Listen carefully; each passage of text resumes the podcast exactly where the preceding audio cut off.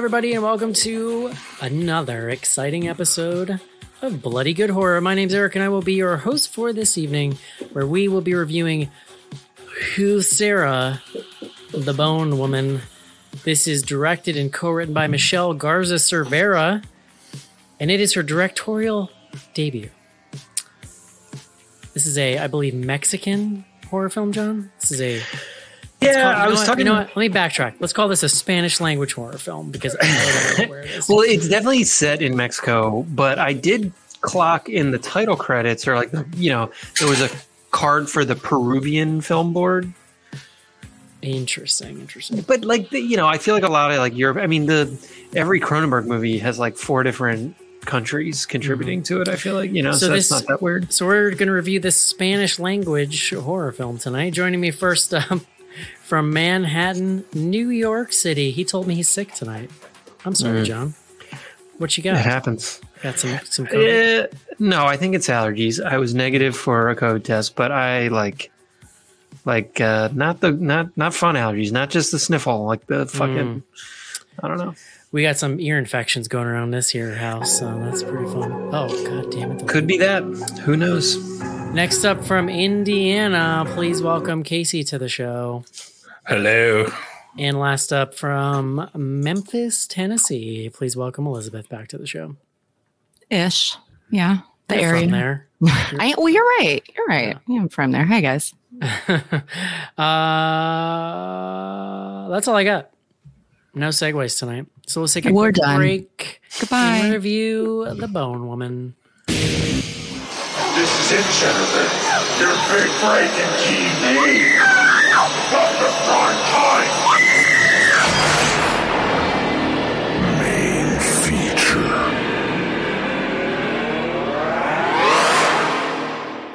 I had no energy for segues tonight, Schnorrs. Um, Fair. Words. Do you want to tell people how you found your word this evening? well, I was running behind and uh, I jumped on this hot trend, the uh, the chat bots. Uh huh. Uh-huh. I used Bard because I'm not paying for the like good chat GPT and my What is that? It's like the Google one. I'm. I. We need to talk offline. I don't know what this is. Okay. We can, we can pick this I need ways to do things. That's This not is cheating. uh well it's it may be cheating. cheating. Don't not. tell the. WGA. But uh you know I asked I asked the the bot, I asked the bot for some suggestions. I didn't let it pick a word. I didn't say give me the word. I said give me some options. and now you guys are dating. Well, Yeah. I wouldn't do that to You're gonna Suzanne. go get but, coffee. Yeah, I mean, You ever seen that movie, Her? That's Yeah. exactly what it is. Okay, I'm Yeah. sorry. Please. we're ahead. we're we're actually like remarkably close. Like that's actually possible. To her? now. Yeah. Totally. it's- 100%. Oh yeah. Yeah, we're living it. Someone is going to smash Chat GPT together with Scarlett Johansson's voice, and then we're basically there. I mean, I'm My sure that like is, Can be Melissa. McCarthy. That's the voice she was set on. I like Cool. Yeah. it. Uh, John, Yeah. please bring us the word of the day.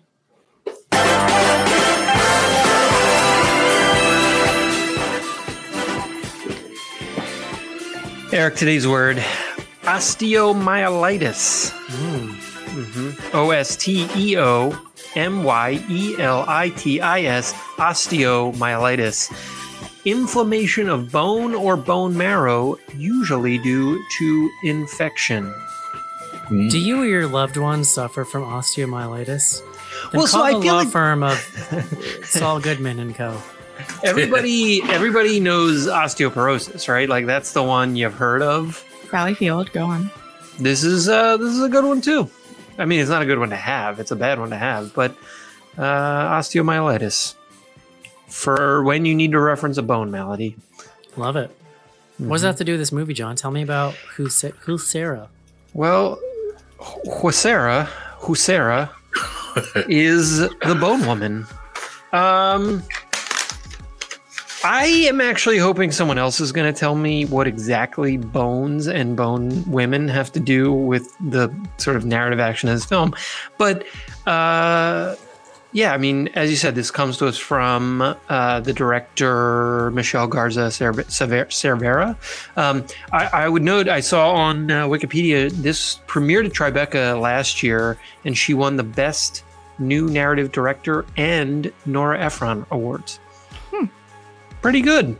I mean, especially it premiered as a midnight screening. Those aren't usually ones that are like in the competition for I, uh, some of the I big lo- awards. I love Norah Jones. She's great. Yeah. Okay. Very good.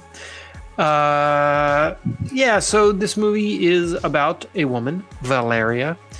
Um, hmm, where where to begin? V- Val Valeria. Val. Uh, she sounds. She could have been a character uh, on Game of Thrones. That's where May the have been a dragons came from. uh, yeah, yeah, there you go. Um, but Valeria has has been trying and hoping to. It's actually Valeria, John, for the record. yes, Is it not Fair enough. Valencia? Do I have her name completely wrong? Valeria is, is the name of of the character, Yeah. according to Wikipedia, which is never wrong. So, um, but in any event, she uh, she's been hoping to have a kid. Uh, she's married to a gentleman named Raul. Um, they th- th- like very early in the movie, she, is successful in in conceiving. Um, and this was like it's like a big thing for them. You know, we meet her family, we meet her sister. There's a lot of tension, sort of between the siblings, the mom and her. We sort of oh, through throughout the course of kind of the first half of the film, we kind of learned more about Valeria. She was a punk kid. Is punk like the appropriate way to describe her? Sure. Emo, I would say emo, but like Mhm. at some level. Um, She's the riot girl.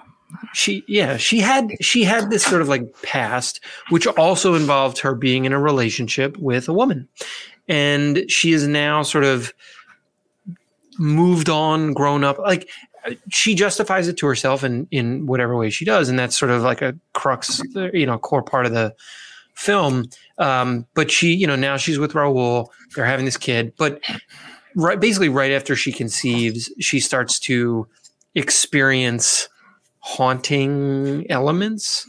Uh, there, this this sort of becomes a sort of slow boiling possession haunting film. She has an aunt who is also, uh, you know, a, a homosexual. Like sees, but like secretly, it's like not sort of accepted by the family. That scene is so good. It's yeah, We'll get and but the Anne is also the connection to. Um, I don't it, like again. I I don't want to like say anything that offend, but like I took it as like indigenous sort of culture and mysticism. Maybe Right, that's sort of like- inaccurate. I don't know, but like, Catholic mysticism. were they even doing anything Christian related? Like, I didn't. That stuff, that like stuff goes real, gets real weird. I'm not. Yeah. I don't know exactly what to call. I, I meant to do so. You guys. I, I, don't took it more as like like it none of was us like a did. we don't do. well, it was like a voodoo situation, right? And not voodoo. Well, like that is I- that. Okay, so uh, specifically what they did with the egg and the, all the stuff. That is a thing that, if I'm not mistaken, is just a, a catch-all sort of spell or ritual to reverse any voodoo, for lack of a better word, done to you. Like it's Okay. like to like get rid of like you are erasing whatever. Well, yeah, it, sorry. kind of it's supposed to put the evil in the egg, right? Something Yes. to that effect. Yeah, yeah, yeah. Yeah. I was using voodoo. Like there's some amalgam of sort of Western For sure. religious Absolutely. stuff and then sort of more indi- indigenous or I mean, let's be real. It's all witchery. It's all witches. sure. In any event, so like she has this connection to that. Her husband and she, we see several scenes of her going to the doctor. He's like, you know, there's a lot of like, is she crazy? Is she not crazy? And um yeah, that that's sort of how things proceed. I don't know. I don't want to like spoil too much. I feel like that's a good place to cut it and we can get into it. Elizabeth, what do you think? Um, I didn't expect for you to call me, me first, and now I feel like I'm in a pop quiz I didn't study for. Uh, thanks for having me, guys. I did watch this, and um, here's my opinion about it. Uh, so this movie, I will say, is a pretty stunning directorial debut. I was pretty surprised to hear that. Um, it is not my favorite kind of horror movie. I'll say off the top. And I've been really thinking all day, like, what do I mean by that? Because like that's that is true. That is a true statement. It's just I've seen things very much. Like No one was accusing you of lying, just to be clear. I'm there myself, John. I'm just arguing with me. because, and I mean, this is important, I think, in the conversation about this film, because I am the only woman in this conversation and feel, you know, some sense of responsibility to sort of um correctly analyze this through a, a feminist lens. I'm also a mother. Um, you know, there's lots being said about that it is hard sometimes for me, I think, to separate the like academic weight that something might have. With is this actually entertaining? Right. Is is this something that I'm watching because it's good and I'm like enjoying? That also is a very difficult statement as a horror fan because like we watch shit like Martyrs. Like it's not really about like sitting down and it being a popcorn flick and everyone's likable and you just really enjoyed it. Like so it's confusing to me. It really does. These kinds of movies bring up questions in my me about just like what kind of uh, movies hit with me. Um, I will say this. So this is my okay. I liked this movie, and I will. Yeah, I liked it. Um, I'm sorry. I feel like so, there's like so, Friday. so many qualifiers. I'm glad that you got to your opinion. no, no. But let's back up. Here's the soundbite. This is a good movie. It's very well made. It's it is. It's a it for to be like out of Put the gate, on the this is what box. she's making. It's this is a good movie. It's um a, an interesting story. I actually am somewhat familiar with the the origin story, the like uh Fabe the what would we The call Bone it? Woman? I keep wanting to say urban legend. It's not. It's a Folk yeah. tale. So it's it's wolves about. It's a woman that I'm gonna murder this completely. Please don't write in. Um, she collects assure bones you, in none the of forest. our fans are going to write in. Hey, don't undersell your fans. Like, I was um, gonna say if it got to Eric's inbox, he wouldn't even know. So, or your inbox. This is apparently. true. Oh, that's cool. I we're filter. yelling into a void. That's that's absolutely true.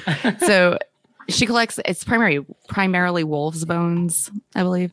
And then Okay. she sings to the bones, and then the bones come to life. They animate and they run out of her cave into the woods and at some point turn into a woman. And it's very much an allegory for the like internal, I think, strength and ability to escape oppressive situations that like women throughout history have had. It's a very, it's a real heady kind of thing that was actually in this book. Uh, that's sort of, it's along the lines of um, the like good night stories for rebel girls. If anybody has Mm. kids, and it's- but it's like more mythology type stuff. So I'm reading this to my daughter, and she's like, "Why do they sing to the dead bones?" And I'm like, "Oh, you are so my child. Like this is, yeah." What Um, you just described is not in the movie. It's not. And so I heard this. I, It would have Yeah, been I so wish- I helpful. wish- like I I, feel like I know more about the more. movie Mhm. right now in the last one minute of you speaking than I did after watching. The Yeah, but I don't think the wolf. That thing being really said, has I thought to that- do with the actual movie. the characters were pretty finely drawn. Again, I'm obsessed with the family dynamics with the uh, aunt and her, and like the sort of.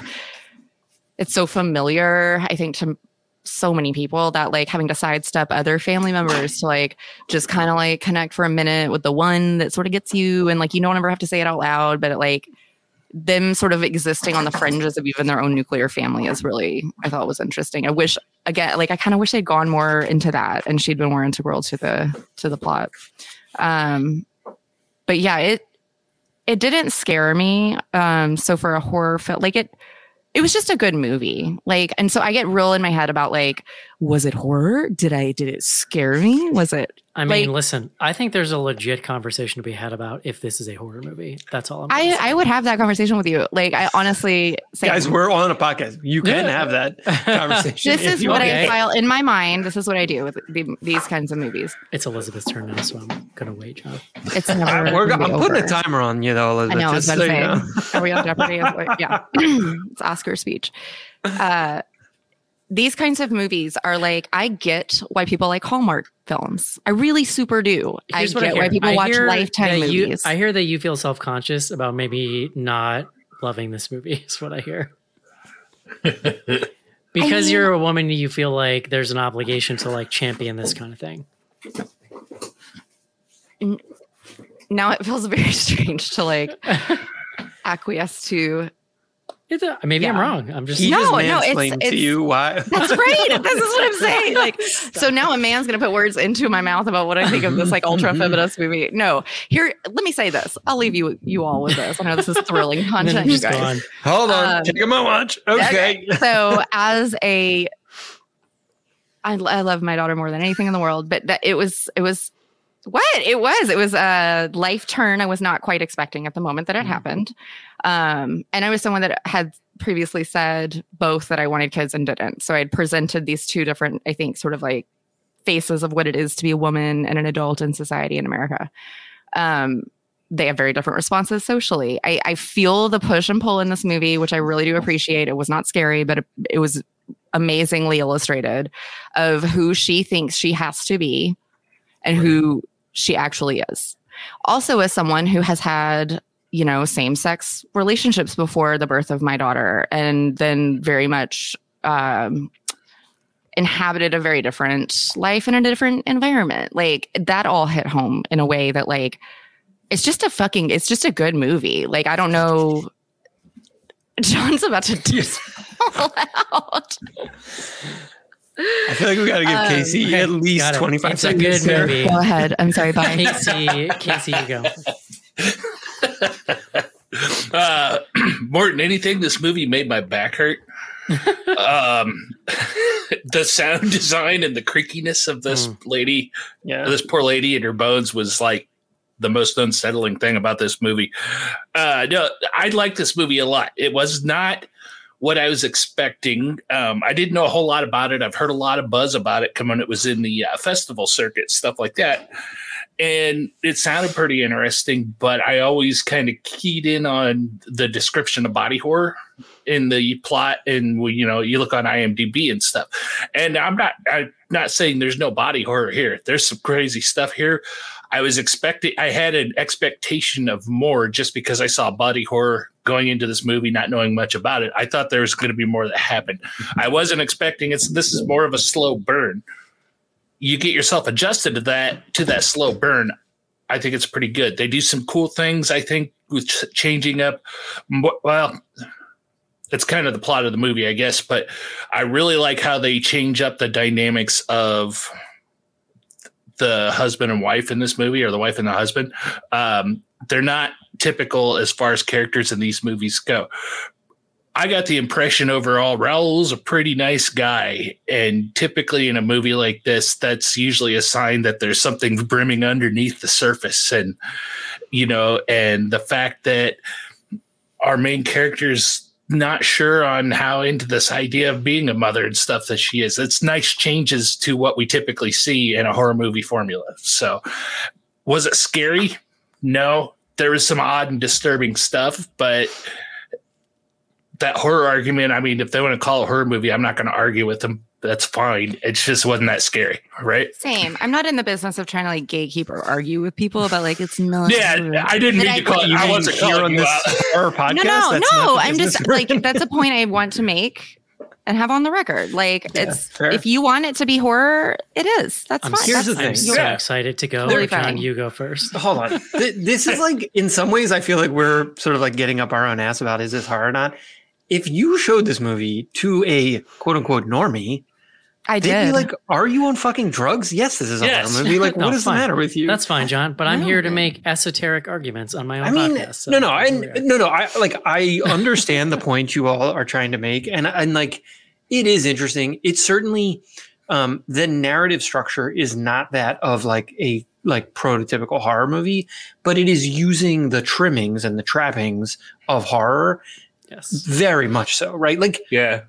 like literally, there are jump scare scenes in this movie. You know, I mean, they're like not a lot. They're not heavy handed, but there, there's, I don't know. They're like, I, I just don't think you could show this movie. It's also like sometimes these questions just come down to how did they market the movie? How did they take this movie Right. to the masses? Yeah. It was marketed as a horror movie. Whether or not it ultimately is, like, you know, that is, I guess, what we're here to dis- to discuss.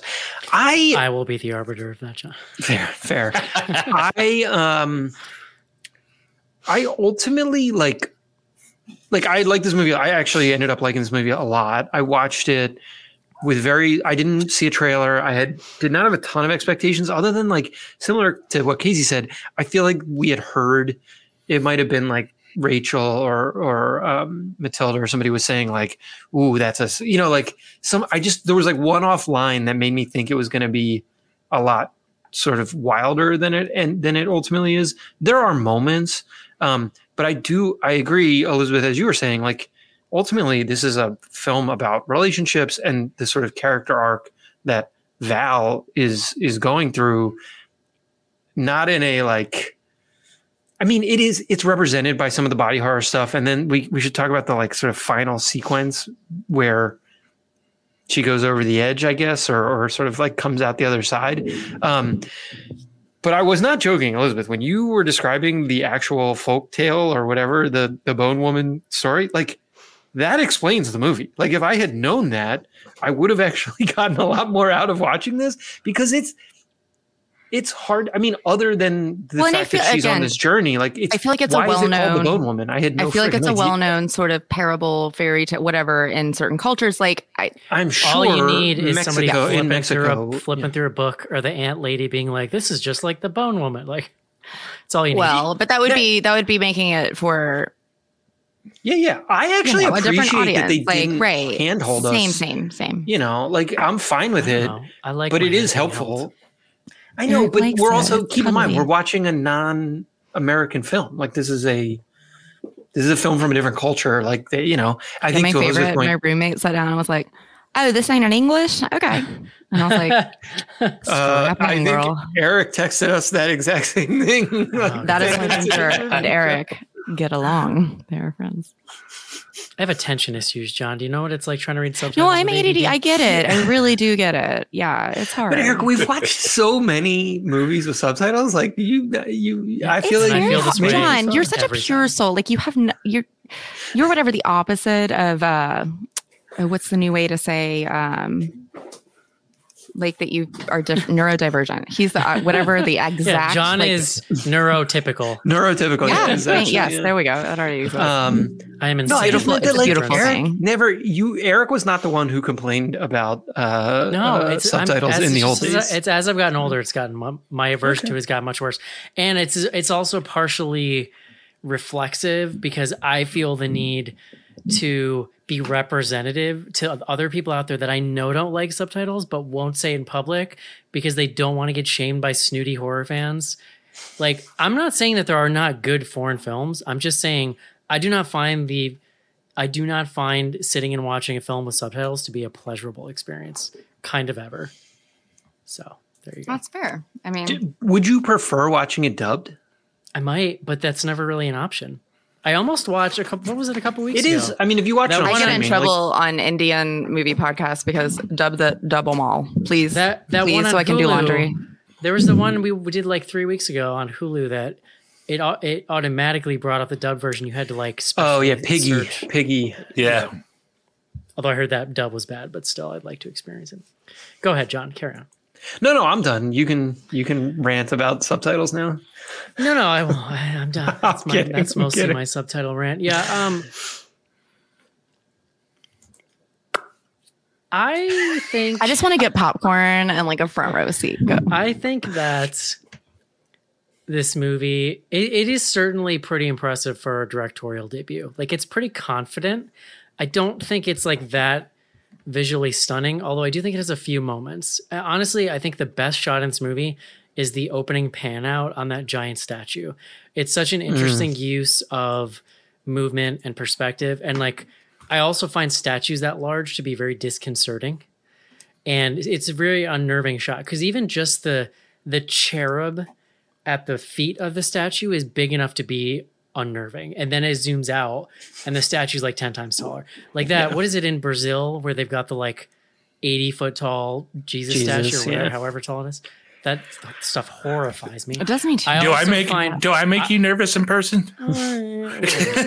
I also find Catholic imagery just in general to be very creepy and unnerving. So like the whole like that shot just works. Hmm. I don't think the movie really tops that shot, honestly, going forward, which is not great. But here's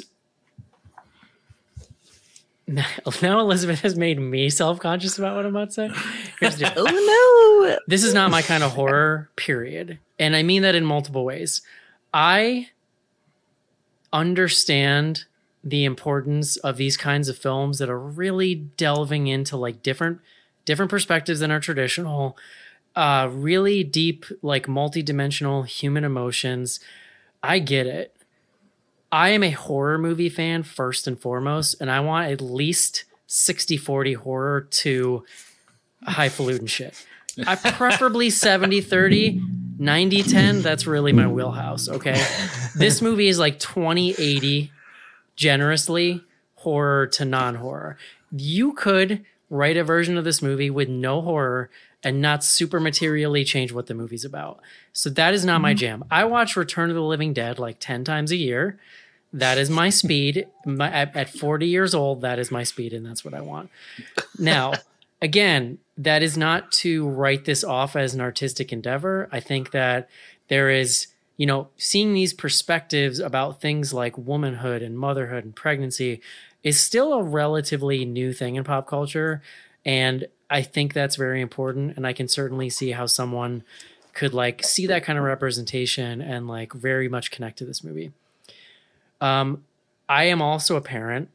Parenting is absolutely horrifying, and I don't really want to relive that in my pop culture. Straight I'm up, like look when, same, when I'm in, bro. my kid has an ear infection right now.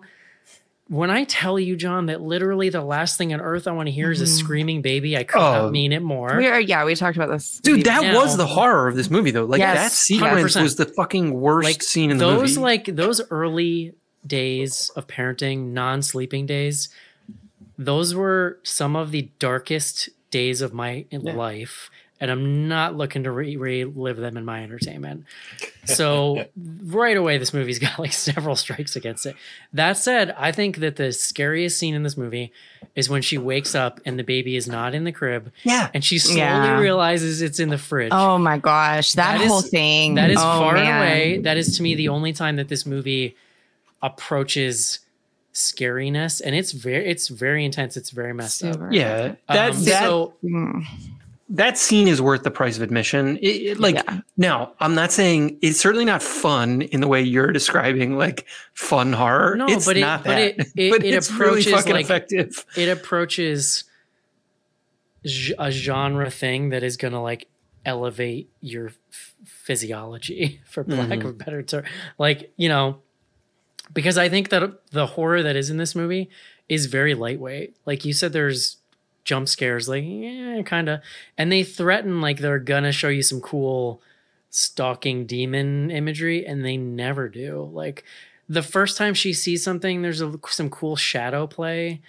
But dude, it's just so non-existent. I, and look, like, I would take more of the broken bone lady just like cracking all over shit, like just creepy crawling all around. Like there were some things in like uh The Grudge, all of them that you know in that franchise, Yeah. which is not I- all stellar, but like Let me just say- the la- the other positive thing I'll say about it, and then I'll we can carry on, John, is that it does have the as much as I'm not into subtitle movies, it it really creates a like sense of setting and a feeling. I think she has this very unique story to tell, and you really feel like you've kind of lived in her shoes. It, it's very effective at that, and it has like a texture to it that I liked. But Well, like, it just it yeah, I felt like and and you know back to the screaming baby scene, like that was like real horror. Like that was like it. So this movie, and I, I mean like it, it was a it was a thing that felt real, and I and I just by way of agreeing with your point that like I felt like I came away knowing about the lives of these people in a Yeah. way that you know. Oh, yeah. most horror movies don't get there at a le- that level of character and sort of depth of yeah, relationship. absolutely. Um, oh, you said something else that, uh, well, in any event, Oh, I was gonna. I thought you were gonna complain about when she dropped the picture because of a, you know, like the falling spooky Was there a broken frame? I must It- have missed that. It was uh, the mirror broke. You know, I Um, missed it, John. I was too busy reading words at the bottom of the screen. I have two eyes; they can't look Touche. in two places at once. uh, fair enough. yeah. Oh man, No, like you were saying, two stars. I came away with this of with an impression the way that this couple is presented, especially in the early part of the movie and all the family dynamics and stuff. Uh, not saying that it's Americanized or anything, but it was a very natural representation of family and very realistic. And it kind of took any of the that aspect of it. I thought took kind of the cultural barriers away because a lot of times we watch foreign movies and you can see how it feels different to us just because of their standards and stuff Well, but this felt very natural Now, I do think that this the, the personal story it's telling is very poignant and relatable. That's the kind of thing about Oh, the yeah. story. This thing about the story is like whoever you are, parent or non-parent, there's an angle to relate to. Like you're either relating to the anxiety or stress of thinking about being a parent, deciding if you want to be a parent, or you are one and you can relate to like the horror of actually being a I mean, it's, it's lovely. It's great. guys. Or you can But- relate to your sister being a fucking straight biatch Well- to you all the time. Like, Yeah. what the Not hell like- was that about? Not a cool you know, lady. because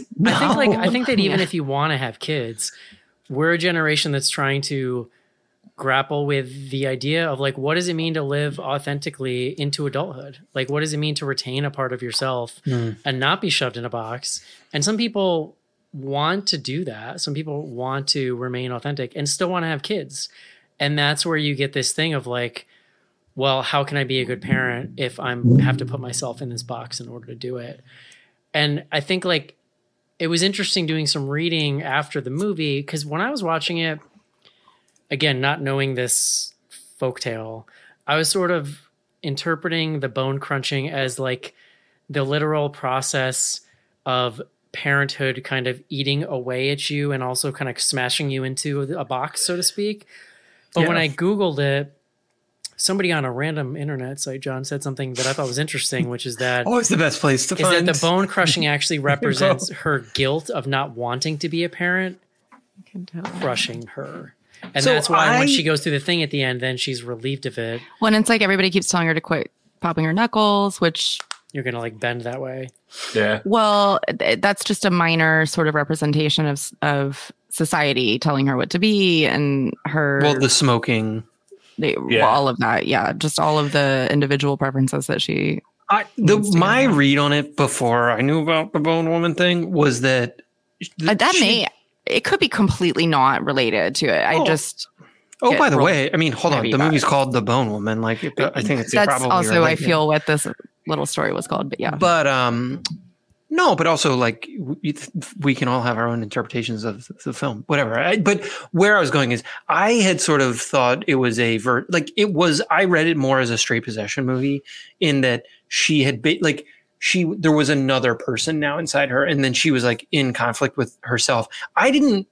It kind of falls apart when you realize that like the true person is the one that she was suppressing, and then so Mm, the reality is like the bone woman it was the the real her who like interesting. passes through all these things and comes Yeah. out the other side Mhm. um Also, the but yeah. ending is kind of nuts. Should we talk about? the Yeah, yeah, sure. yeah, Yeah. yeah. So, Well, like in the what- end, she goes through her like vision quest, and in the end, is just kind of like, "Here's my baby. Later." it just like Yeah. pieces out, and I had to Google it to like understand that that well, what I thought was happening was happening, and it Yeah. was that like what did you Well- think was happening I don't. I'm just going on vacation. I don't know. yeah Girls trip. yeah. Well, I had so I texted uh, Schnars and Eric about this earlier, but there was at that same point. I thought it was still building up. I looked down at my sketchbook for a half second, look up, and the credits are rolling. I'm like, "Oh crap! What the hell just what the hell just happened?" Well, it's mostly silent that end part. There, it's Yeah. unspoken. well yeah. it's funny the version that i was watching like like basically the credits to the um subtitles came up with like two minutes left to go in the movie because there was no more dialogue Oh, oh. Interesting. it was like now the last line had been translated and they were like Mhm. you know that, you know, I like that they don't give a shit about or- the movie. They're just like, hey, I did this. Yeah, yeah. It's pretty. Um, but yeah, it it is a really I like. I didn't know what to again. s- Similar to struggling with what the hell was going on inside her body, this Vision Quest sequence, which was visually really interesting, and again, like this movie, what would we think the budget is here? Like a million bucks, like two million bucks, like yeah. Yeah, it couldn't be a whole It- lot more. it was all so there's this final sequence where there's basically similar to uh evil dead rise there's like a multi-armed legged monster that then like splits apart they must have found like a dance troupe or something to do that bit Yeah. My roommate watching it with me was like, "Hey Elizabeth, it's another Rat King. It's your favorite thing." I was like, "Oh my gosh, Rat it's they a looked really similar but they had um amazing, and then they were all wearing like sort of uh like like full body suits that were flesh colored because John, did Evil. Dead Rise rip this movie off? uh it's possible I'm just It's asking still- Yeah. questions. I'm yeah. Um, I don't know, like it, but I didn't again, like what the hell that was, and then it comes back together around her. It's a super like It was like- visually Other bone ladies? scene. Question Yeah. mark. fair there. Okay.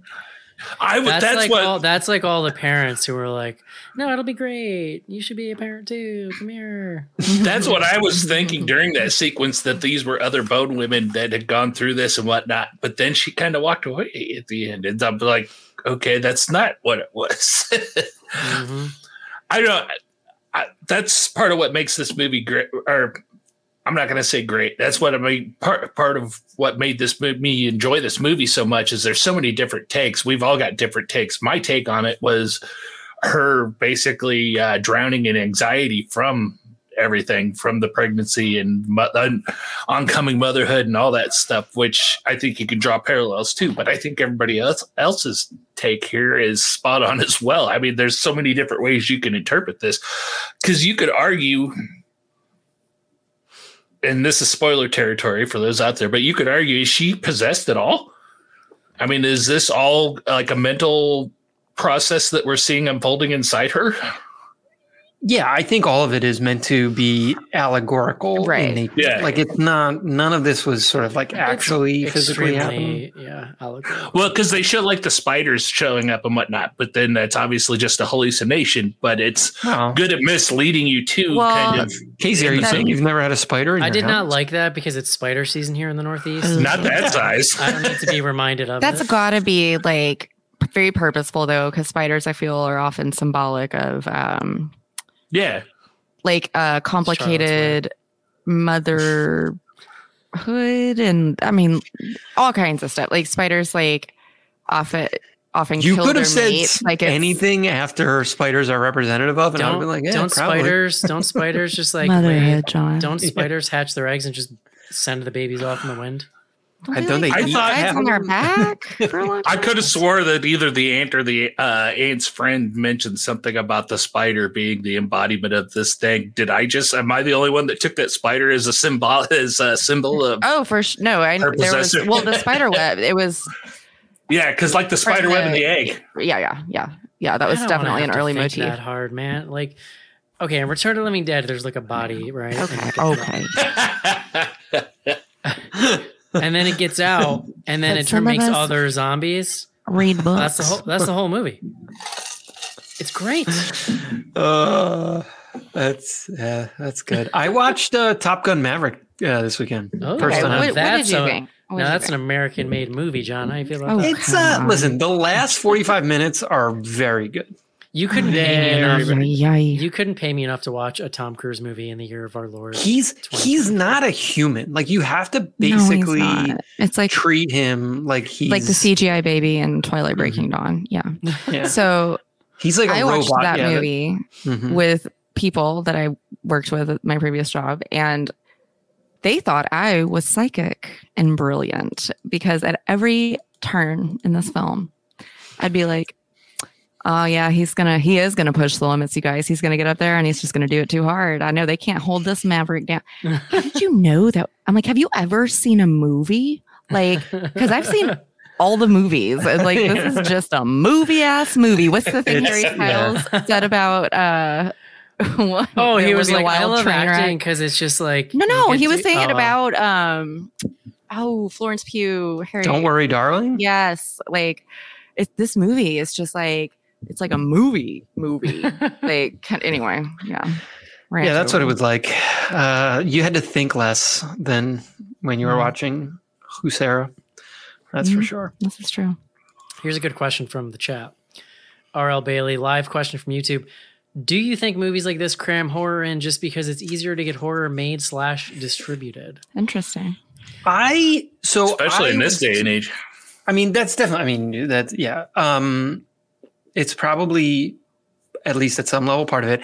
I actually think horror is just a great f- frame or vehicle for telling complicated emotional stories. Yeah, I was gonna say Yeah. like complex or I agree. Different- But here's how here is how I feel, John, is that You wish I there was would a zombie never- that I- I danced would to a rock and roll song in the center? or now I would never deign to to guess how the horror was put in this movie if the director's a horror fan, whatever.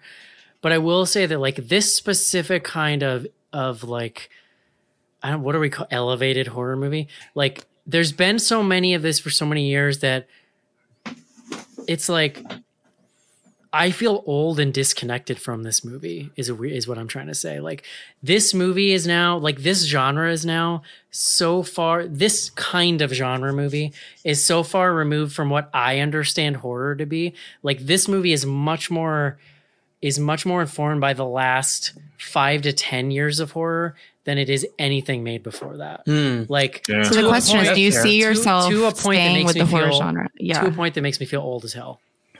So um, I I would like to like I don't I feel think there's still lots of I think there's still lots of genre ass genre movies out there, which is fine. Like you know, Yeah. but The Nun 2 is coming out later this year, Eric. I so just see you're gonna be movies fine. sometimes like this where I'm just like, man, I just don't know what this is anymore.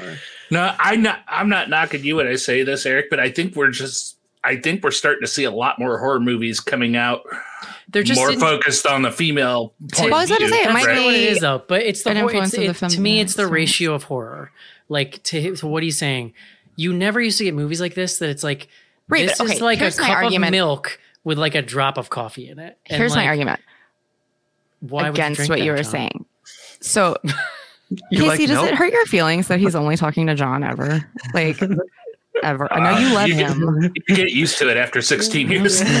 anyway, um no, uh like I I have experienced being actually scared and like feeling like I am engaging with horror as a genre while reading um like short stories by Shirley Jackson or Daphne du Maurier where it's like they're not like gory. It's not Stephen King. It's not Clive Barker but it, there is a an unsettling quality to it that I would not be mad if any of these stories were made into a feature length decent movie. Like it is very a lot of the- intangible to me like what horror is.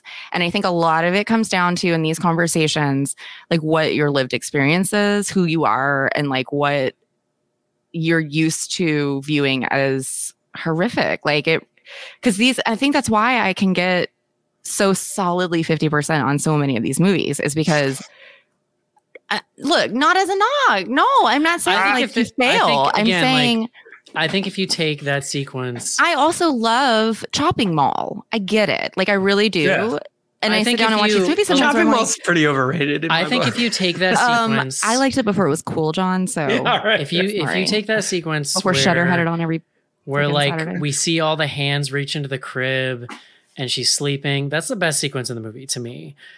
If the whole movie needed more of that, like, and I also think like there's a distinction to me between is this an engrossing human story and like is the genre part of this movie really hitting? Like, I I am able to Here's another thing to consider. there. I guess Has the world become such a hellscape that we It's need a, a thousand percent horror for me. elevated in a different direction, like And not- Evil Dead not- Rise? Like and we that's need. a, and that's a very subjective thing. Like, Right. I, I don't expect everybody to be as checked out of reality as I am in 2023, but like, I feel you. Like I do. That's a I- do valid argument to be made. Like it needs to be like skydiving every time. Like the world is already horror on has fire. horror has You can't just show me arson and be like, "Isn't it scary?" From the I'm like, time I am was- on fire right now, so Fro- let's from go the time bigger. I was from the time I was 10 years old watching and discovering horror movies.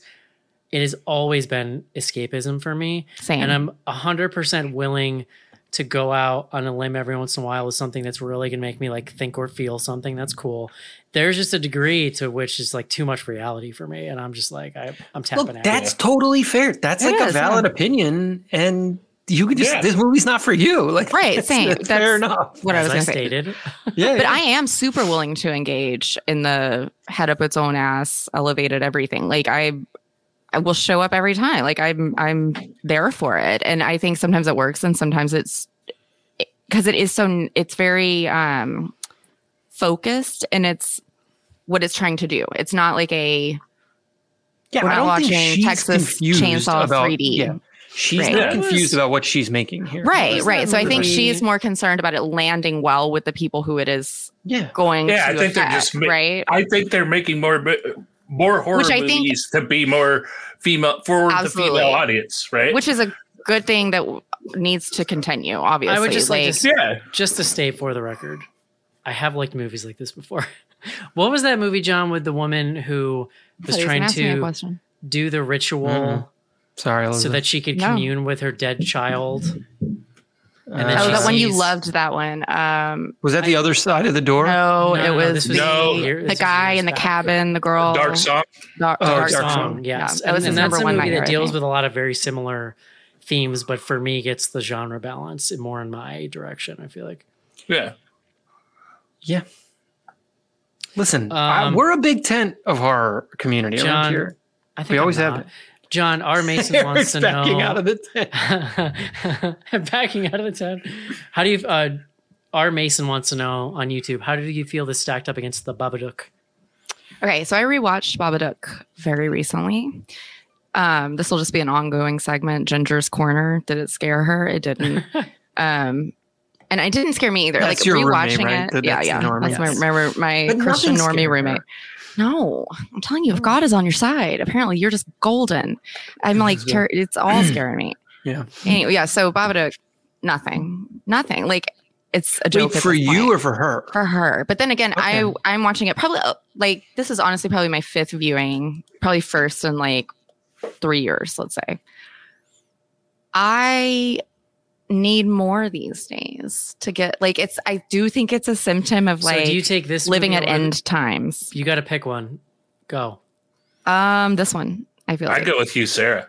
John. yeah, this one. Wow. I haven't seen Babadook since we watched it. You should rewatch it. I'd be very interested to hear your today. thoughts I didn't. I'm I with like, the Babadook, and I didn't like that movie either. I I wasn't like hundred percent in on Bob. I mean, like I, it's a good movie. Um, but uh, and I I think it's more horror-y, isn't it? Like, isn't it sort of It's- like yeah, a little in- straighter in on the genre? senses, absolutely.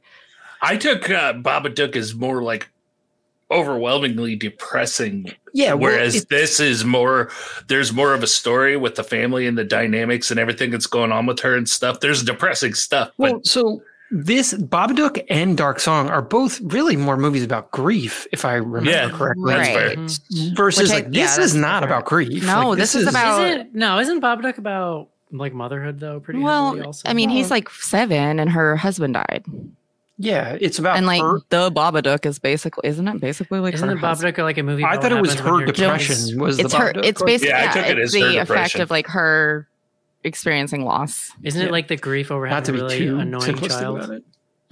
Isn't that what that movie's about? Uh, it is. It's a high wire act, and you have like a very critical role being played by a, a child actor. It either goes well Ooh. or Ooh. poorly. yeah. That maybe gives I listen. migraine. I think this is a very emotionally poignant movie that a lot of people are gonna like. How's that? Yeah. We had a deeper conversation about this movie than we've had about many This is movies we've covered. So. Agreed. Yeah. I cannot. I, I looked up just a couple of like, like scanning some informative articles about this film to make sure I didn't just come on and know nothing about it, um, except for my very some muddled opinion. is what you're saying. Right, right. Um, I'm a woman, John. I have to do it backwards and in You set a high bar for yourself. I feel like. um, oh my god, I totally lost my train of thought.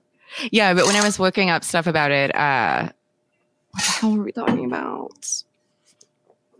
Grief, Okay. motherhood. Yeah, no, I lost it. I'm sorry. All right. That's all right. Would you recommend Sarah Elizabeth, I would. Yeah. Casey, Yes, but set proper expectations. Jonathan? I'm also going to say yes. I'm gonna fall back on the old. If you're an Eric, probably not. But you know, you know if you're an Eric not. or not. Like, no one's on the fence about whether or not you're an Eric, so that's pretty clear. I don't know. I feel like we're learning things about you tonight. You're you're you're shrinking the horror Listen, tent right in front of our John, eyes. John, we have been doing this goddamn show since I was like 25 years old. Am I not supposed to change? No, Am I'm I not allowed to change? I, I I I just said no. I, I need consistency. I'll allow it this time, though, Eric. I'll allow it. Sorry. You can't put me in a box, John. Don't break my bones. Okay. It's weak. Weak sauce. All right. All right. That's going to do it for Huesera the Bone Woman. Let's take a quick break and do some fan mail. Tales of horror that will give you the creeps. This is going to be extremely painful, Mr. Verrill. The most fun you'll ever have being scared. Creepshow. Rated R. Now playing at a theater near you. Hi, I'm Heather Langenkamp, and you're listening to Bloody Good Horror.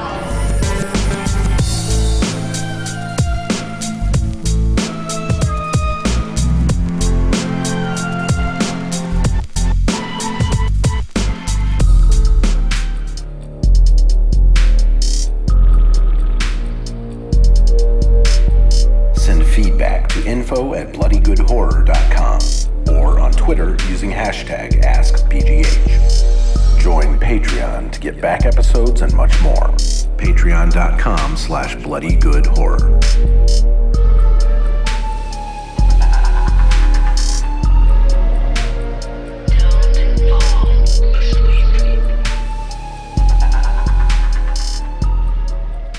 Levi in the chat says that I can't change, John.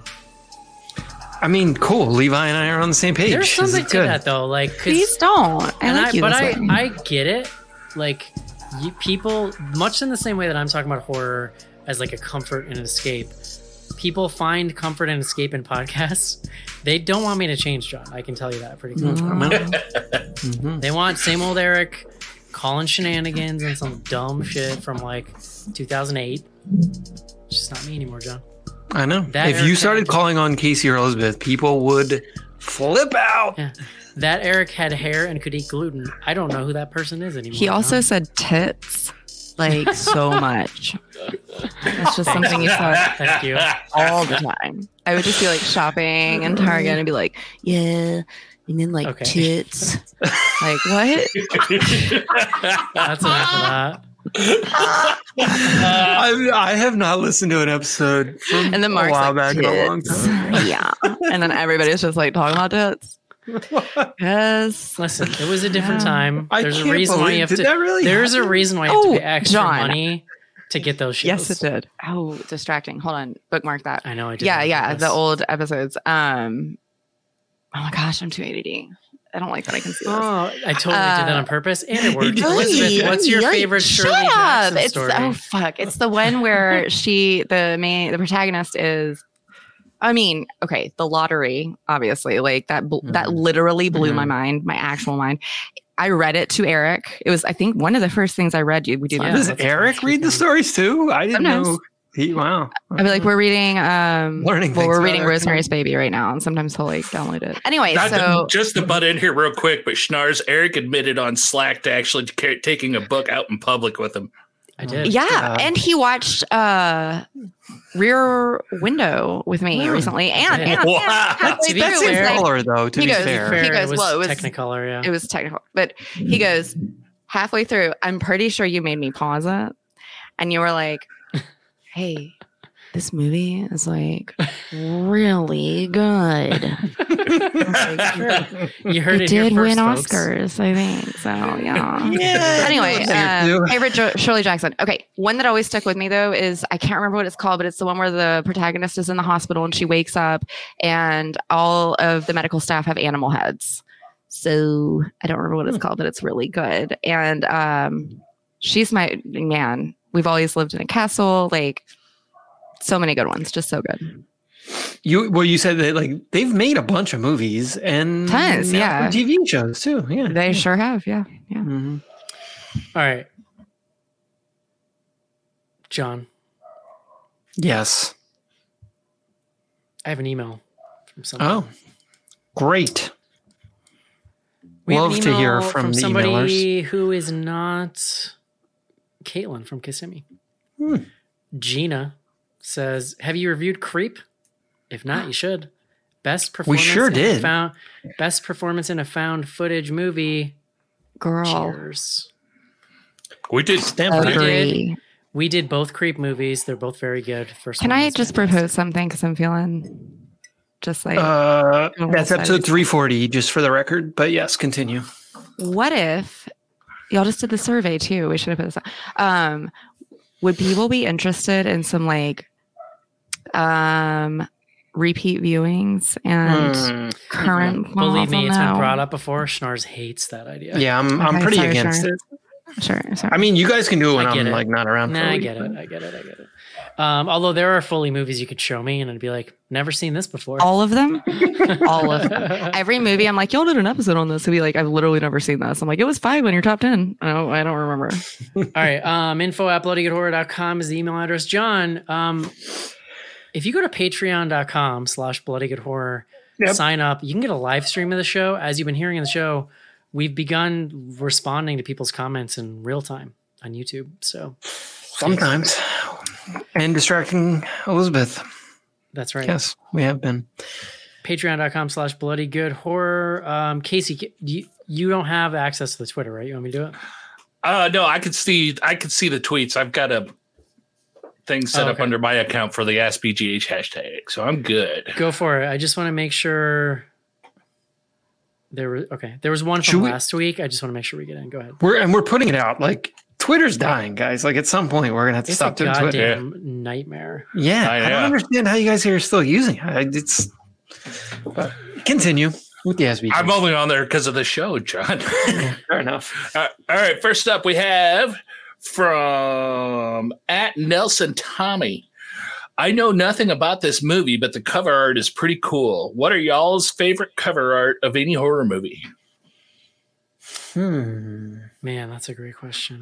It The. Descent, uh, really good pretty poster slash cover. yeah. art. The, the the OG one. Um, I love the cover to Sleepaway Camp 2. it might be my favorite. Yeah, the dogs are going crazy, but I the birds, very Birds is good. good. My alternate is The Burning. Oh, so Oh, yeah. I mean, well, Yeah, that's a good. classic, iconic. I am a complete fanboy, obviously, but and we talked about it when we covered Renfield. But I really like the posters and marketing they did uh, with the Renfield movie, playing off the old Dracula posters. I thought that was cool. Not necessarily my favorite, but I I couldn't tell you a favorite. There's a lot of good ones. John, you I ever think heard of Jaws was my absolute favorite. Jaws Also is- very that's a good. classic. Yeah, it's so poster. good. It's so good. You ever heard of a little movie called Return of the Living Dead, John? I was waiting for you to say that. it's got a pretty cool poster. I like it. yeah, yeah, solid.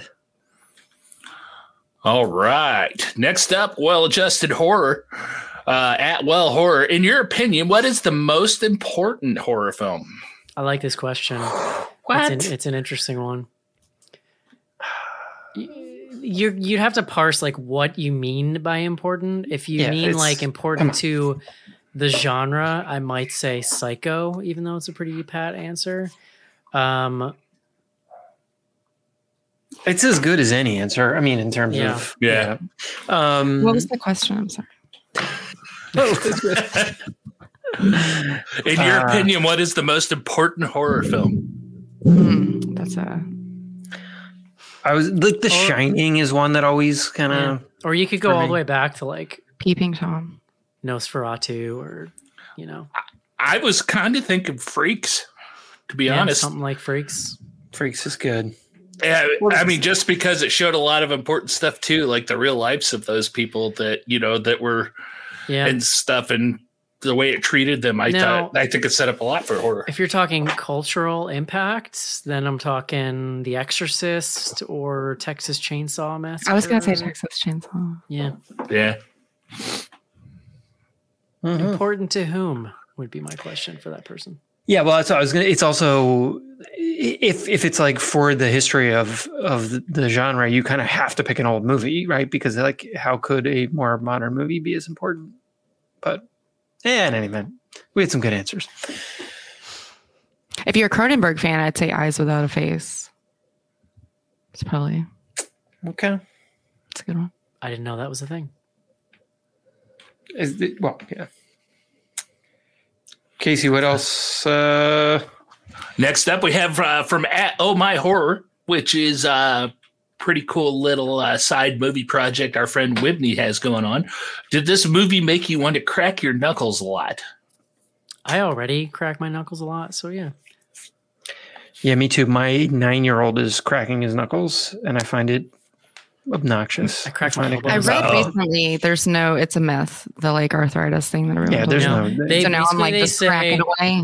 Basically, they say as long as you're not feeling pain when you crack it, you're totally fine. You're just popping air bubbles, basically. I can't like certain cracks. Fluid Like I can't uh-huh. like I used to be able to do that one. I can't. Oh, I used that to be able to anymore. It do, just, like- doesn't. I can do this. I can crack one side of my neck by just like turning my neck. I crack Oh, my, el- my favorite? elbows like a thousand do times it. a day. Oh, I just love did it. I can't. I'm not. And if I'm like laying down, I can pop my hips in a way that's almost nauseating to hear. Like it sounds Oh, like watch you out, have, y'all. It sounds like you hit a tree trunk with a hammer. It's like the dullest hollow sound. It's horrendous. dude, That's that doesn't sound good. no, it feels me. amazing. Mm, feels amazing. I can't turn my head far enough to crack my neck anymore.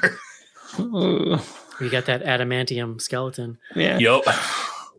All right, last one uh, from the Zombie Girls, one of our favorite movies of this year. Can't wait to hear your thoughts. Rachel and I got to interview the director, and she's brilliant. What's your favorite Mm. foreign language folk horror movie? I told them today this was the most zombie girls question ever asked. Yeah, You think I've seen more than one? Um, uh, let's how about Troll Jurgen? What was that movie called? there you go. Uh, is, does that qualify? I don't know if that's hundred percent. technically- That's a foreign language folk horror thing. Are you kidding me? Okay, It's about all right. goddamn giant trolls. Sure. Yeah. Uh, Wicker Man. That's not foreign. I realize it's in English, but you know. It's British English, though. I do. We'll call that a foreign. We'll call that a foreign language. That's It's what that's what I was thinking too. I could get behind. It's not that. domestic.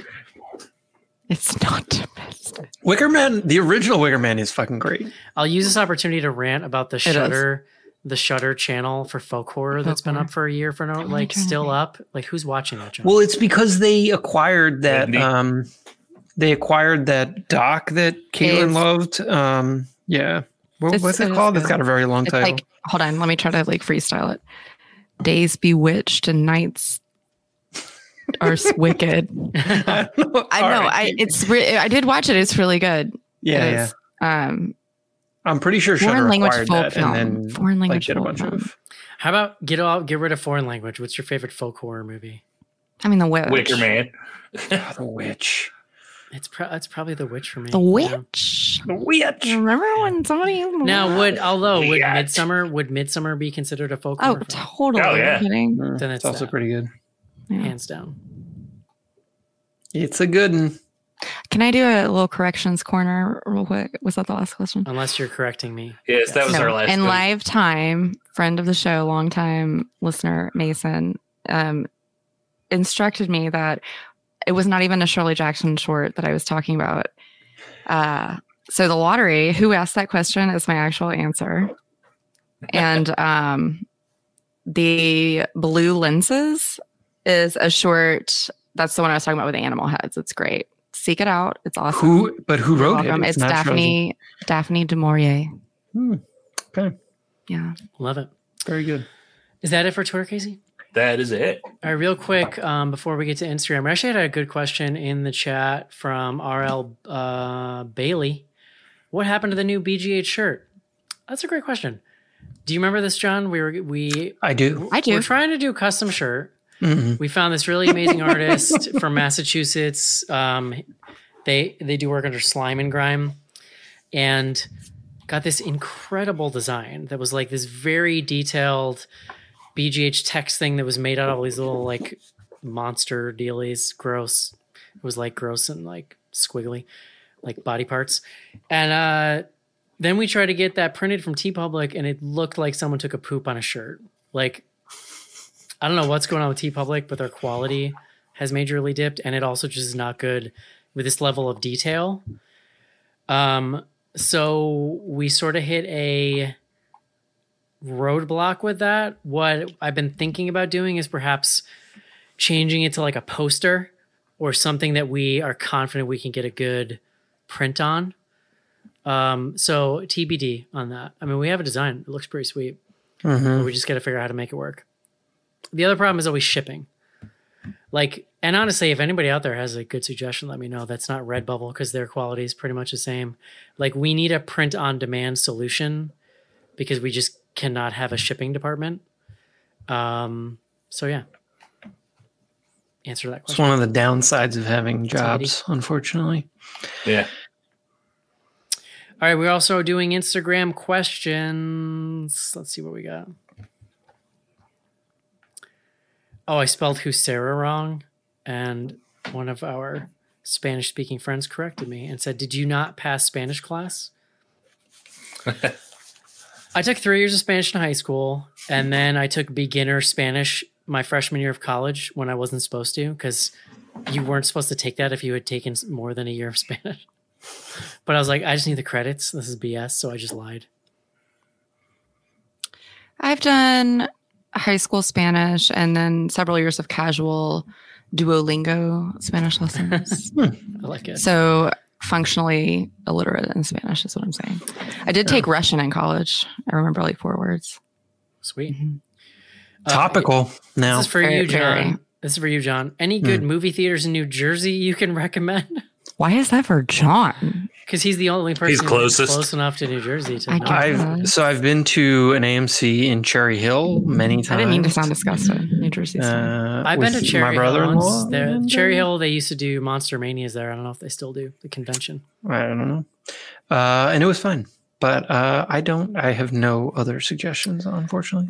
If you're in the city, I could give you which ones I like and which ones I don't. Next up from Brian, what are your favorite and least favorite horror subgenres? For Eric, I think it's ones directed by women. Just as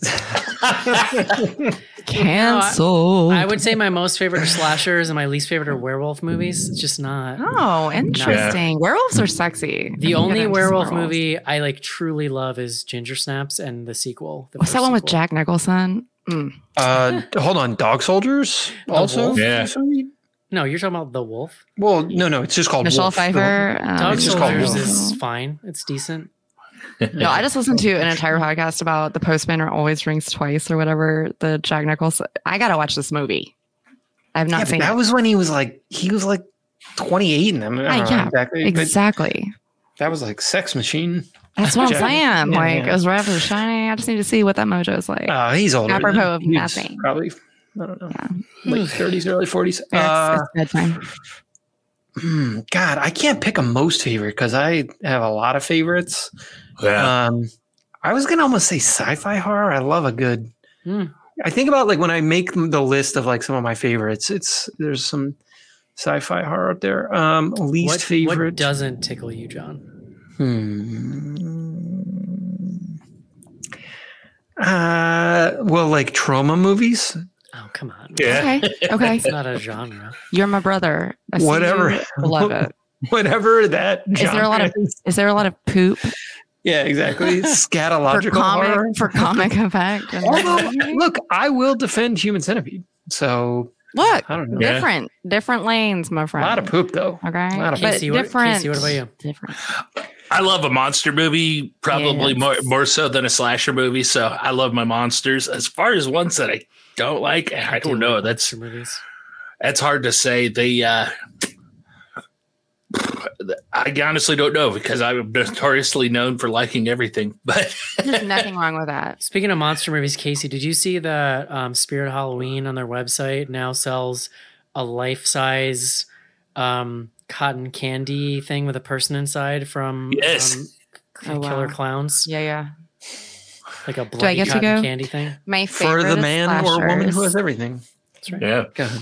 Sorry, Elizabeth. I thought you went Slashers. already. I'm sorry. No, I just talked in general. Got it. Just filled up space as a female on this podcast. I'm just kidding. Um, I love slashers, and I I would say Home Invasion is right right behind slashers. Uh, Hmm. least favorite kid centric horror movies, like where the kids are That's evil or damned or creepy or screaming. No, Well, like screaming, that sounds terrible. But like the- even the possessed kid. Hold on, Have where do we land it? on Orphan? Orphan can go all day. Man, are you? I was almost cussing about how much is that amazing. movie. Fun can fact, get John. I'm agreeing. that I- movie can get it. Canonically, Um, John, in that movie, not a child. So that Well, That's exactly right. There are several reasons that But movie you works. are led to one of them. believe as a child. She's also very small. Especially tell the kind of second kids I like in a horror movie. I like those Grady twins. I don't know so much about Danny. Sometimes it depends on what day I'm watching that movie. Sometimes it doesn't hit I don't, man. I can't stand the like Tony voice. I hate that so much. I well, that's exactly yeah. That's sort of the thing. But okay, can I can I please go on a side? So we're listening to these like creepy stories for spooky kids. When I take my daughter to her Baptist daycare in the morning, and she's like, "I want it to be scarier," and I'm like, "I can do nothing about this. Like, this is what it is." Mhm. and there is this guy that narrate like that does the the stories right? And it's like kids get to write the stories and so they're bullshit. They're awful and they're not anything. They're not even stories. It's like and then his head was a hamburger and then he ate it and then it's so stupid. And she's just like that was super cool and really scary. So the hmm. other day there's one where there's supposed to be like a gnome or a door, something where he does this voice. It's the temp, it's the voice, and I'm just like driving at like eight o'clock in the morning, Oh, trying to get to her, Ram. and it just keeps going. And she's like, "That's so scary," and I'm like, "No, it's not. It's just annoying. It's not scaring. It's annoying. I can't drive It's on really- the interstate with this noise. Just like it's in oh my interesting too because like largely i'm of the opinion that whatever changes kubrick wants to make to the shining book like he's a friggin out of this world genius let him do it but that is one th- the interesting thing like in the book he just sees the older version of himself we don't Like, need that- it. that's not even clear at all in the movie that it's the older version of himself No, to They anyone who's retcon that in Mhm. doctor sleep so it's like clearer it's like in Fifty Shades of Grey, how Anastasia has the uh, inner goddess. People will know what I'm talking just about. it's just like that actually. It is, just and it's very annoying, All right, and we don't next- need it. next question favorite mexican food go Shrimp Chimichanga. enchiladas. Boom. street corn. i'm gonna be real Oh, um yeah. real trashy and name a taco bell item which is Oh, a yes. Baja Gordita, which I don't even think they make anymore, but they're incredible. Because it had that cream sauce and it was a fried shell. I know what you're Yeah. talking about. no, no. I The see you. Gordita is the soft. Oh, that's shell, the like pillow. but it does have one. the cream sauce. Yeah. Mhm. Good shit. I spent a few years of my life trying to create a home version of the Baja sauce from Taco Bell Oh, and never so succeeded. I don't think they make it anymore. It's a tragedy. That's a thing I could get. That's a sad horror movie, John. I could get into about why don't they make the Baja sauce anymore? Let's make a documentary. Um, now, now I'm craving it, but we've got a great uh, taco place here that you can get uh, the Bud box that's got two tacos and like your dip and some chips. Oh, that's all You you, can need. get That's sh- the best. You can get street corn salsa for your dip. Dude, hell yes. So the gas station next to mine, the salon I work at now, that I own, you guys, uh, has like actual Mexican food. They sell out. Like I've had a billion people be like, "No, the tacos at that gas station are so good," and I'm like, "Well, I did used to eat sushi from this one gas station in Germantown, but I don't know about tacos." So we finally tried it the other day. It's amazing. It's so Yeah, good. yeah. Yeah. So legit good. Yeah. Um, John, did you write this question? Not a question, but the bloody pit is unbelievable. Congratulations, Eric.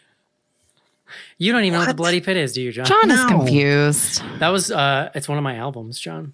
Oh, uh, yeah. Uh, Nice. check that out on Spotify. Search for the Stand bloody by. pit. That's my soundtrack. That's my soundtrack I put out, John. Did he get standby from you, Schnars? Maybe. I I do. from, Did I no, just got find that- the origin of it? Because I, I use it that all the time, and people are like, "That's so funny." I got that from listening to directors at work. I don't know what that that is. Oh, I thought that was a podcast. Do you mean actually directors They're like, that work? Standby. Yeah. I legit thought you were talking about a podcast I didn't listen to. Uh, while John's looking up my album, Levi says, "Did you know that they sell Baja sauce at Walmart?" I did not know. that, Shut the fuck up, pretty cool. Levi. You just come in with the good questions and the info. I need to know more. Is it Taco Bell branded? Gas station sushi equals scarier than Huesera. Yeah. Damn. yeah. I You're would wrong. definitely eat a Sir, uh, gas wrong. station Yeah, but it's- taco. The the, the sushi. Okay, here's the How thing. about you- the gas you- station sushi that I eat that has horrified Eric since three years ago? Has won best in Memphis sushi like Right. multiple times. But are you All right. eating? Hold on, hold on. But are you eating some California roll bullshit that has fake crab in it? Then who cares? no Or fried I'm eating some fucking something? Nigiri like real ass bullshit. Yeah, I'm like I- eating like- the I don't want you to take this the wrong way, but if you are like more than a thousand miles from the ocean or whatever it is, like eight hundred right. I had from the ocean- oysters No, no. at this Mississippi But that's not true, John. And, well, okay, oysters I cannot speak for. But oysters. in Oh, order, oh, in also, order, I was hold like, on. "Hey guys, do you have cocktail sauce and horseradish?" And she goes, "Yes." And she comes back with a bottle of Worc- Worc- Worcestershire thing. I can't say.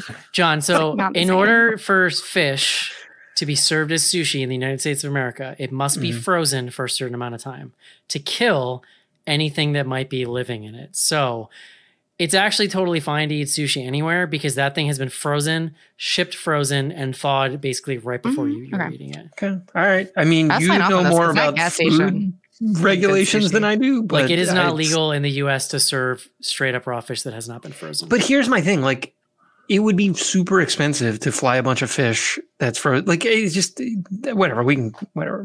what are you talking about? They If you're Yeah. not paying a lot for it, it's probably there's probably something. yeah, go I've also No. worked at restaurants where we are supposed to be serving catfish, and we had a meeting about how it wasn't actually catfish, but we didn't have to talk about that with people because it's genetically catfish.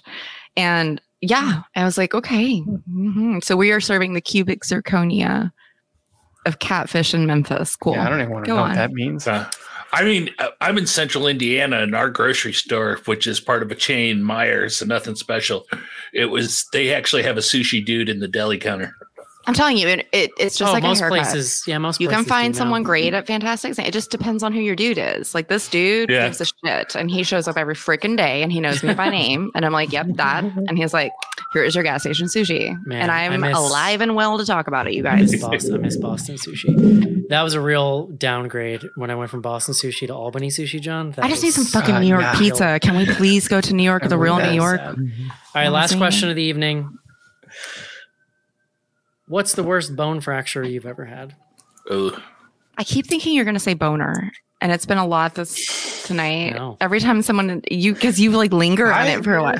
Bone. Um, don't when I was, I don't think anyone's lingering on bone other than you. when I was like 12 or 13, I cracked my sternum playing soccer.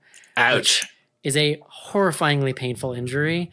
I was like flattened to the ground. How would you? Pe- oh wow, yeah. people awful. came out and by the time people made it from the sideline to me my entire chest was black and blue like i, I got somebody's shoulder right in my chest like they checked it, That's when they like they can't even do anything for that, right? they Isn't can do just like- nothing Eric for Newell, it John. You- if he's going to break a bone, it's going to be the sternum. spectacularly like they you just have to wait for it to heal right Yeah. now the problem is that what i learned is that every single movement you could possibly make mm. with your body Involves involves a your muscle right in this area here and it hurts Oh, yeah. when it's cracked and also i would go to school and john like what did 12 13 year old kids do with each other when you walk by in the hallway they're like hey buddy bam just like punch Yeah, a lot in the of arm punching. i Definitely a was lot of walking punching. around like hiding for like weeks in school because this hurts so goddamn bad Wow. I'm glad I only experienced emotional warfare as a young lady. Mhm. We didn't hit each other. it was a war zone Mm-mm. Mine, you can't, I don't know if you can see it, It was my thumb. I got It a big scar. a that got, Oh yeah, I can Yeah, see I got a scar. Scar. I had because I was my freshman year of high school playing basketball, went for a oh. rebound, caught it right on the end of the thumb, popped it backwards, ah. split the knuckle in two. It's a good times. dude that's hand injuries are the worst. I had a friend who would constantly do that playing basketball and crap. Hand and teeth. He would he would just keep multiple like splints in his car and just be like, oh, just pop the splint No. on. like, That's never you know. just stop playing basketball. Like some people aren't meant to play basketball, and it's the people who are like constantly breaking their fingers. I feel like, but Yeah, I had to have surgery on that one because it had like two Ugh. chips that were floating around in there, and it was going to Ugh. lock my thumb into place if they didn't. So it was all pinned together. Had the surgery, went home later that day, and played uh, bass in the my high school jazz. well, band that's what I was going to concert. ask because you you played a lot of uh, instruments That's growing another thing. so- Is any kind of spe- any kind of injury like that, but especially the thumb. It's like you just take your hands for granted every Yeah. day, yeah.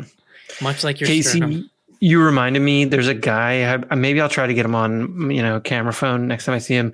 He's in the subway station that I get off at work. Sometimes he does uh, pop music with a tuba.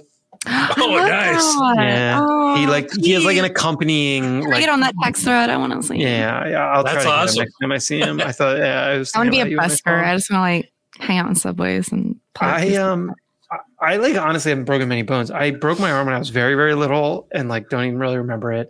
And then I had a stress fracture in high school that was a real nightmare to deal with. But uh I the the the most recent broken bone was probably like 10 years ago. I was on a work trip. I was super drunk, like out partying with work people. Went to bed in a hotel room that obviously I'd never slept in. Got up in the middle of the night, like very out of it. Went around the bed the wrong, like basically like too close to the bed. You know, when you like clip your hip, I like your all hip. the time. Well, I clipped my second toe on the fucking like bed foot. Oh, I basically was just like, fuck it, I'll like deal with this in the morning. And like in the morning, it was like 3x the size, Yeah. black and blue, and like sort of at a weird angle. And I was just like, oh fuck. yeah. So, it Those are the up, uh, worst. healing fine, but uh, you know, it was pretty gross looking. Yeah, I broke a wrist in the sixth grade trying to show off for my sixth grade crush, Michael Jones, by doing. Uh, Sounds like a made up name. slide whistle. no, no, he was redheaded and very real, and I was obsessed. and I was like. Michael Jones, look at me do this awesome like acrobatic flip on the weird 90s domed playground Yes, monkey bars that everybody had that was designed trap. to kill children. Yeah. And I fell right off and landed on my arm and was like, like also lost my breath. So that was the first time that had happened where it was like the breath getting, I, I thought I was dead. Like I for real was like the pain and no breath and what is happening? And the guidance counselor came out and was like, oh my gosh. And like brought me in the office and called my mom who's works in the ER. It was it was a day, you guys. Like I wouldn't look at it. I wouldn't look at my arm, and they were like holding it, like, mhm, mhm. and she called. She was like, "I'm gonna go call your mom. I'll be right back." And there was no when nothing. I can hear everything she's saying, and she's like, "Susan Rayburn, hi." Yeah, no. Um, your daughter's yeah, your daughter's in here. It's broken. It's really broken. It's like really, really like coming out of the skin. And I'm just like, okay, great. And then this really cute doctor, this Doogie Howser looking like teenage doctor was like, Are you ready? Take a deep breath. One, two, mm, and did the like thing where they like smash it back. And I was just like, Why? I love and hate this day. It's been so much adventure and so much adult everything, but also I feel like a much lot of your a lot of your stories are just like teenage girl horn dog stories. Like, I am a 13 year old boy. I don't know when I can convince you of this, but I'm trapped in a 40 year old female body and it hurts, y'all. Like, it's hard. That's what I am, you guys. Oh, Jesus. You John, do we know guys. what we're doing next week? Well, so we did make a schedule. Um, there is the next theatrical that we are targeting is not until June 9th. hmm I have been advocating for this movie, Soft and Quiet. Has Elizabeth seen this movie? No, but I want to. It's on Netflix. It just got added to Netflix, which is Oh, why I write it back. Maybe I'll watch it. Eh, you know, Does it have subtitles? No, it is in No. English. I'm in. Okay. We are. I don't wanna John likes me. Do I get to come back? I think he likes me. I think we are gonna do Beau is Afraid. That's come up Oh, some recently. Good. Uh, I really want. Yeah. But um, we're probably gonna wait for video because like I'm gonna need a break. Oh. I'm not sitting in the theater for three hours. There's no way. Yeah. It's going to be, it'll be on video. Well, maybe not super duper soon, but It will be soon. I mean, Some Renfield's already coming out tomorrow, I think. Yeah, but it's it's like an A24, so it doesn't have like an obvious home that it's going to go to. Like They don't you do know, their- Renfield, they're no, like don't they Universal, their- boom, right to Peacock. Doesn't, Doesn't A24 have their own streaming platform? They do. I no, I think they're Mm-hmm. tied in with HBO, aren't they? I could have sworn They watched did do a something. deal with HBO, but I don't think it's for the new movies. I think it's only. I don't know. I, Oh, I, what was know. that Cronenberg movie on? Because that was some kind of bespoke, like fart house talking about? streaming site. Like it was that that the the baby Cronenberg movie was streaming Infinity Pool? Oh, it was on Yeah. like Yeah. uh streaming straight Yeah, from what the it, Yellow distributor's Veil? website. That was like a Anyway. rental site, though. I got that. yeah, confused no, with that was a H24. distributor. Like it was yeah, it was a different Yeah, I thought we rented that, but Anywho, that's gonna do it for Huesera the Bone Woman. Um, hope you enjoyed the show, and Yep, we'll yep. talk to you next week. see you. Bye guys. Bye bye.